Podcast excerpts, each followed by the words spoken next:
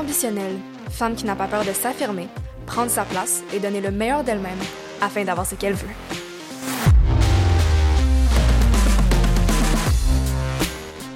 Donc, c'est bien connu, mais en tant qu'humain, on est souvent assez réfractaire au changement. Ça vient du fait que pour la majorité de notre évolution, on vivait une vie assez tranquille, qui était bien ordonnée et qui nécessitait pas beaucoup d'adaptation. Un changement dans notre mode de vie pouvait devenir une question de vie ou de mort à l'époque. Par contre, dans notre monde qui est en constante évolution, ça devient nécessaire de savoir gérer le changement. Que ce soit des changements dans ton environnement de travail ou dans que ce soit des changements dans ton environnement de travail ou dans ta vie personnelle, ça peut être assez stressant pour un nombre incalculable de raisons, mais la plus générale reste la peur de l'inconnu et l'instabilité. Est-ce qu'on va être capable de gérer ces nouvelles responsabilités? Comment est-ce qu'on va faire pour s'adapter à cette nouvelle réalité? Puis qu'est-ce qui va changer pour nous? C'est souvent le genre de questions auxquelles on, a... on cherche des réponses. Puis on a souvent peur que le mot changement soit associé avec une dégradation de notre niveau de vie. Par contre, par expérience, je peux te dire qu'avec toute période de changement, viennent des opportunités que tu n'aurais même pas pu imaginer qui seront absolument incroyables. Ayant vécu plusieurs situations cette année qui m'ont obligé à développer cette sorte euh, d'acceptation du changement, laisse-moi te partager mes conseils pour t'aider à naviguer cette période-là aussi. Voici donc mes 7 conseils. Bonne écoute.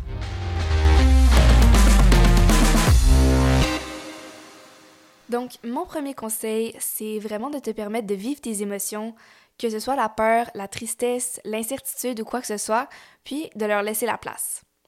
Donc, des fois, le changement peut étrangement ressembler aux sentiments qui accompagnent le deuil. On laisse derrière nous une partie de nous qu'on connaissait et qui était confortable pour en construire une nouvelle. Ça fait partie de la période d'adaptation et autant ça peut faire mal, elle est tellement nécessaire à vivre parce que ça nous rend plus forts et ça concrétise le fait que peu importe ce qui va se passer, tu vas être correct. Ce qui nous empêche de passer par-dessus cette peur, c'est aussi le fait qu'on n'accepte pas complètement la situation. Donc, lorsqu'on reste pris dans le passé ou qu'on s'empêche de vivre nos émotions en les rationalisant, j'ai fait ça tellement souvent auparavant, puis c'est ce qui faisait en sorte en fait que mes émotions restaient en moi, puis je les je m'en détachais jamais réellement, puis ça faisait en sorte que je restais dans le fond un peu prise dans le passé. Mais justement, c'est ce qui nous empêche en fait de passer par-dessus cette peur, c'est le fait qu'on n'accepte pas complètement la situation. Donc, lorsqu'on reste pris dans le passé ou, comme je disais, qu'on s'empêche de vivre nos, nos, émotions en les rationalisant, ça fait en sorte qu'ils vont juste rester en toi, puis elles vont pas pouvoir sortir et elles vont continuer à prendre la place tant que tu ne les laisses pas s'en aller. Donc, ça fait juste rendre le processus encore plus long et douloureux. Plus tu prends le temps d'apprendre à accepter la situation et d'être en paix avec le va-et-vient d'émotions que ça va créer, plus tu vas t'en remettre rapidement. C'est quand même chiant à dire parce que quand on a mal, tout ce qu'on veut, c'est que ça s'arrête le plus tôt possible, mais le temps fait extrêmement bien les choses. Puis une fois que tu vas passer par-dessus ces sentiments, tu vas tellement être fier d'avoir réussi à passer au travers de cette situation, puis tu vas aussi avoir énormément appris sur toi au passage. Mon deuxième conseil, ça va être de t'entourer de tes proches et de gens sur qui tu peux compter. Donc, ça peut sembler logique de t'entourer et d'avoir du support, mais des fois, quand on a l'impression qu'on est seul à vivre ce qu'on vit et ce qu'on ressent, on peut avoir tendance à vouloir s'isoler.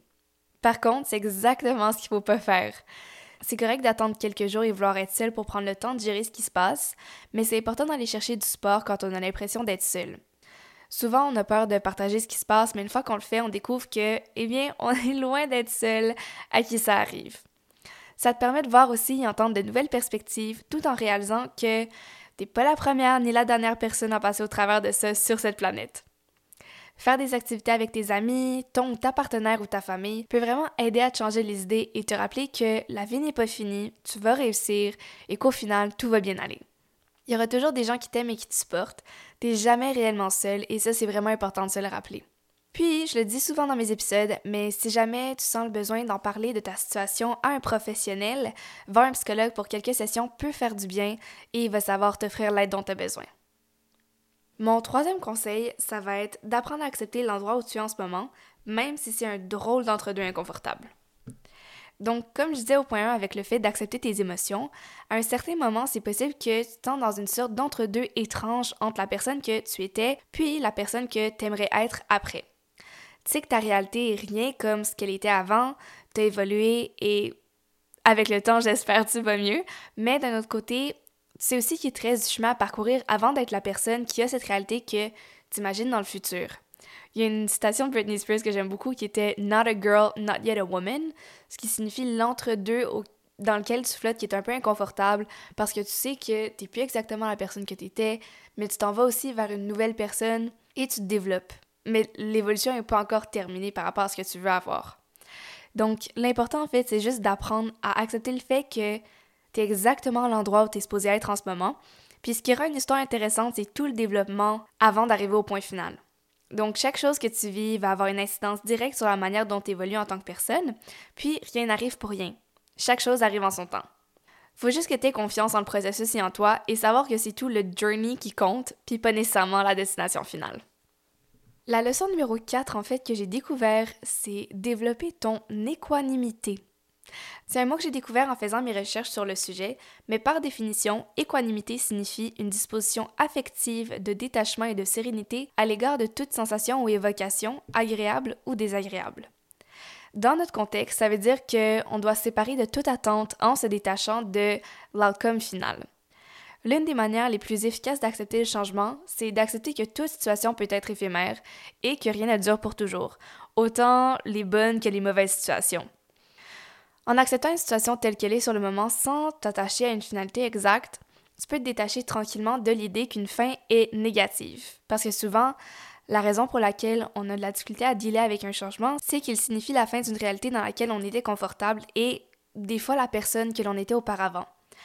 Donc ça peut être difficile comme concept de pratiquer le détachement parce que c'est vraiment étroitement lié à nos émotions, mais ce que j'aime me rappeler dans ces moments-là, c'est que peu importe ce qui arrive, au final, toute cette situation-là arrive pour mon plus grand bien ou ça m'apportera énormément tout en me permettant de grandir. Puis, naturellement, comme on le sait, c'est pas en restant dans notre zone de confort que l'on grandit. Mon conseil numéro 5, ce serait d'essayer de créer de nouvelles routines ou de continuer avec celles que tu avais déjà. Donc, les périodes de changement, ça peut vraiment être stressant parce que ça introduit de l'incertitude et de l'instabilité dans ta vie. Mais en établissant des routines, tu vas créer un sentiment de stabilité et de prévisibilité, ce qui peut vraiment t'aider à réduire tes sentiments de stress et d'anxiété par rapport à la situation. Ça peut aussi t'aider à gérer ton temps puis à t'adapter progressivement au changement tout en renforçant ton sentiment de confiance en toi. Parce que tu te prouves que tu es capable d'accomplir des petites tâches de manière quotidienne et que tu gardes ta discipline tout en favorisant des tâches stables et essentielles à ton bien-être. C'est aussi un bon moment pour créer de nouvelles habitudes qui vont t'accompagner dans cette transition, puisque en même temps de shifter vers cette nouvelle personne, tu es vraiment en train de reconstruire ta réalité, puis ces habitudes-là vont devenir naturelles. Mon conseil numéro 6, ce serait de prioriser ton bien-être et d'écouter ton corps. Donc, c'est complètement normal de se sentir déboussolé et anxieux, anxieuse quand quelque chose auquel on s'attend pas arrive. Puis, ça, c'est parce qu'en soi, tout le monde le sait, le cerveau aime pas le changement. Pour lui, toutes les réflexions, toutes les remises en question, puis toutes les modulations du comportement sont très coûteuses en énergie parce que déjà de base, le cerveau consomme énormément et il aime automatiser plusieurs processus pour justement faire de l'économie d'énergie. Donc, lorsqu'une habitude ou bien ta vie est chamboulée à cause de l'introduction d'une variable qu'il ne connaît pas, le cerveau va lutter littéralement pour protéger son système. C'est pour ça que prendre le temps de te reposer, de réfléchir et d'écouter ce que tu as envie de faire, qui te fait du bien, c'est absolument nécessaire pour t'aider à récupérer. Donc, que ce soit d'écouter ta série préférée, aller courir ou encore aller faire une journée au spa, priorise ton bien-être parce que ça va vraiment t'aider sur le long terme et ça va t'aider à te sentir mieux. Et pour terminer, la leçon numéro 7, pour moi, ce serait If it's not okay, it's not the end, développer ta résilience. Donc, pour terminer, je pense que chaque événement difficile qui nous arrive nous permet de développer notre résilience et de mieux s'armer pour les prochains défis qu'on va surmonter. Puis, l'important, c'est de croire en notre capacité à surmonter les difficultés et d'apprendre de nos échecs. C'est souvent en regardant la situation en rétrospective qu'on peut en tirer des leçons. Par exemple, se pencher sur les petites choses positives qui en découlent peut vraiment t'aider à se détacher de l'idée que la situation que tu vis en ce moment est entièrement négative. Puis souvent, on le voit pas directement, mais comme je dis souvent, rejection is redirection.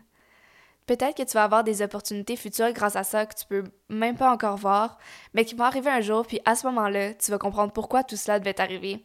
Et tu seras prêt. Ou prête. C'est vraiment difficile sur le moment, mais le temps fait vraiment bien les choses et arrange tout au final. Donc, c'est tout pour l'épisode de cette semaine. Si tu l'as aimé, n'hésite pas à laisser une note sur ta plateforme d'écoute et de t'abonner pour ne manquer aucun épisode.